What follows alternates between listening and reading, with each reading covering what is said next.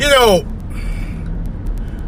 I did a podcast that I posted yesterday regarding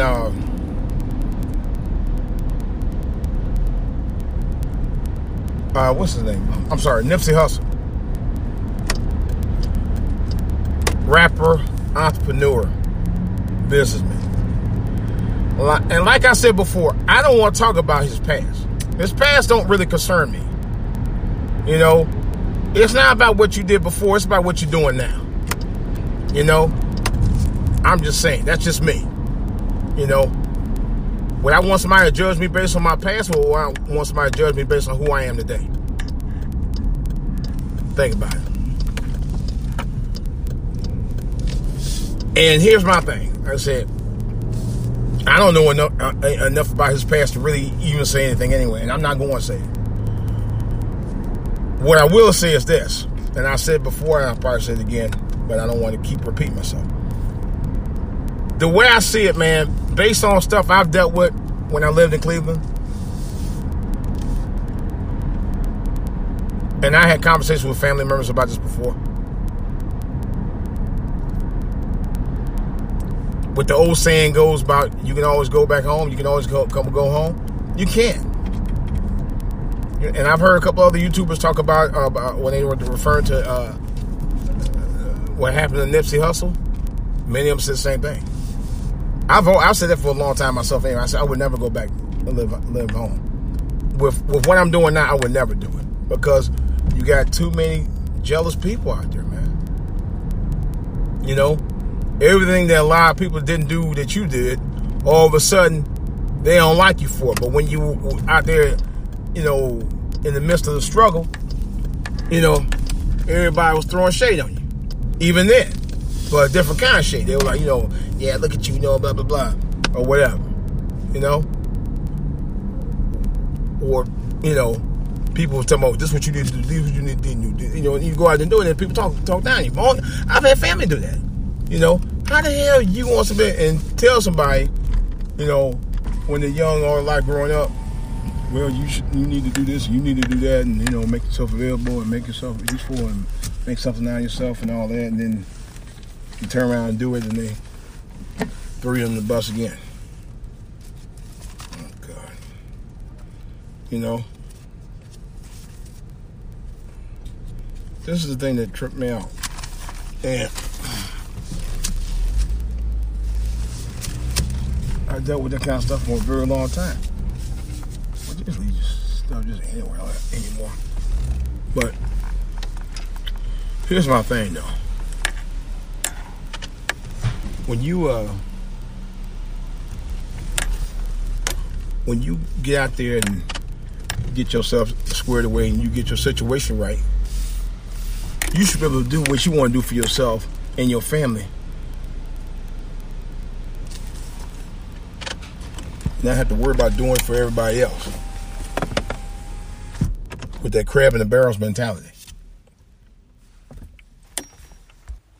You know, it's just my thing of it is that people who you think got your back don't always have your back. People who you think will represent your best interests, they don't. That's the shocking thing about it to me anymore. And like I said myself, and I always said for some time, and I used to want to go home. I did. That's no joke. I really did. I used to want to go home, move up there, move back. I had talked about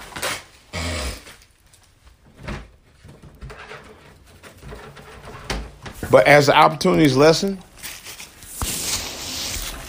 the less I wanted to involve myself with it. You know?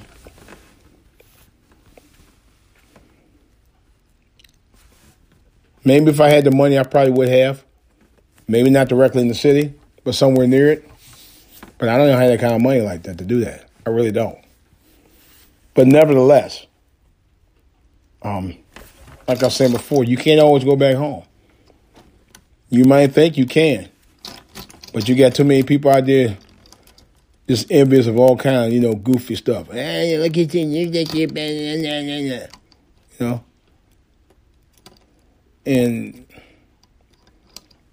to me, it's not always the best thing to do. It's not. And people see you doing better, and then all of a sudden, they, instead of wanting to know how you're doing it so they can learn, they just want to take advantage of it. Hey, give me $1. I remember one time, I know I told this story before. I was going to get beer. Some in-laws out of Virginia. Well, it was just one of them. It was actually one of them was with me. So I went over there. And I took a $20 out to go pay for it. And what the Negro do? Look at my goddamn wallet. About 2 hours later, he going to ask me for some money. See? He was looking for opportunity. Like I got like that. I don't have it like that. Sure. If I had it like that, I wouldn't be around you at all. That's another story, but I'm just saying. And I know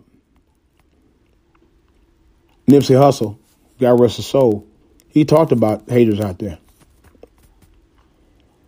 And I think the statement that he made from his account was more or less trying to say, hey,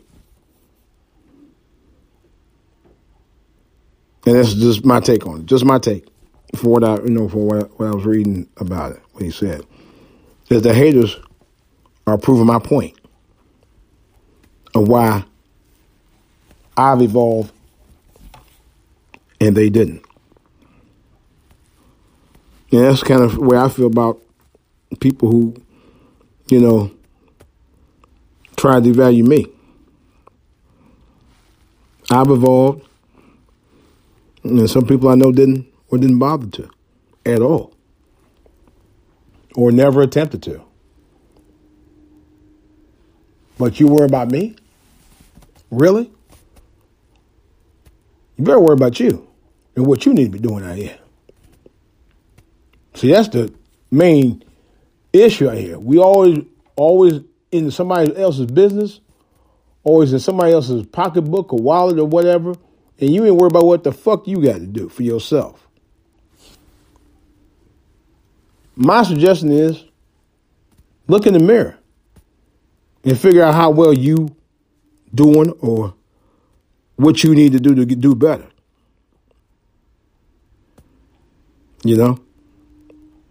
Make yourself useful. Make yourself valuable. Don't make yourself somebody who's waiting to grab an opportunity from somebody else. How about working for an opportunity for you?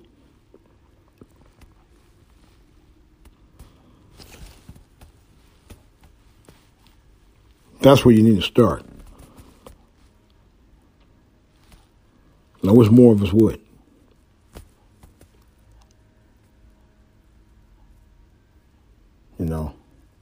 I wish people stop hating somebody because they were able to do more than you because the opportunities that they had and the opportunities that they worked on. From my understanding, Nipsey Hussle was what he was, a hustler. But he hustled his way into success, And I mean worked his ass off, That work ethic. I actually remember when I got out of the military 20 years ago. As a matter of fact, it's been 20 years since I've been out of the military. And I remember I had 3 jobs. This is before you met my wife. And I was working 3 jobs. I was working a full-time job during the day, get off, change clothes, go work my part-time job.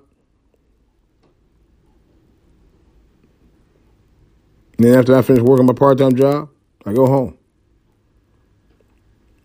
And on weekends, I work my other part-time job.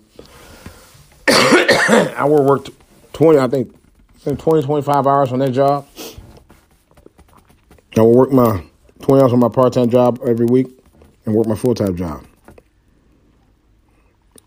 It kicked my ass. And that's what you do when you're on your grind. People don't believe in that anymore.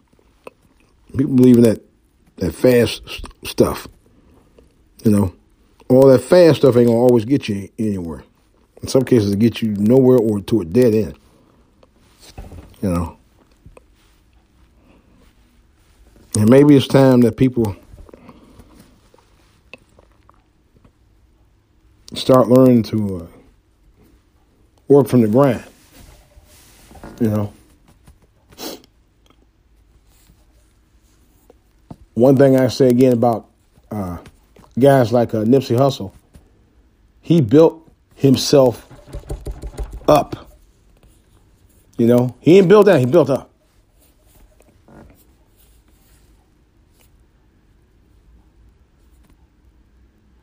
More of us need to start doing that, man. You know, certain things you got, you know, and for myself, you know, certain things I had to stop doing, man. You know, stop hanging out with this, who, and that. You know, stop running the streets. You know, I wasn't really much. When I was in my early 20s, I did. And I stopped. I realized when I was 20, 21, it was time for me to really get serious about my career and my life. A lot of these guys, 20, 25, 30 years old, still trying to run the streets. You know? Don't wait till you're 45 to start to decide, you know, oh, I got to get my life together. I know a guy like that right now, 30 years old.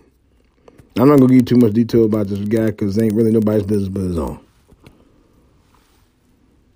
And this is a guy who actually, you know, mentally has it together but didn't take the opportunity to do what he needs to do right now. I'll leave it at that. And I'm actually shocked about it, but that's another story. We have to learn to, if no one else motivates you, motivate yourself to do the things you need to do in terms of elevating yourself to higher positive goals. And stop playing these games out here, man. We don't have time for that no more. No more time for games, man. It's time to grow up. This is DJ Wolf. I'm out.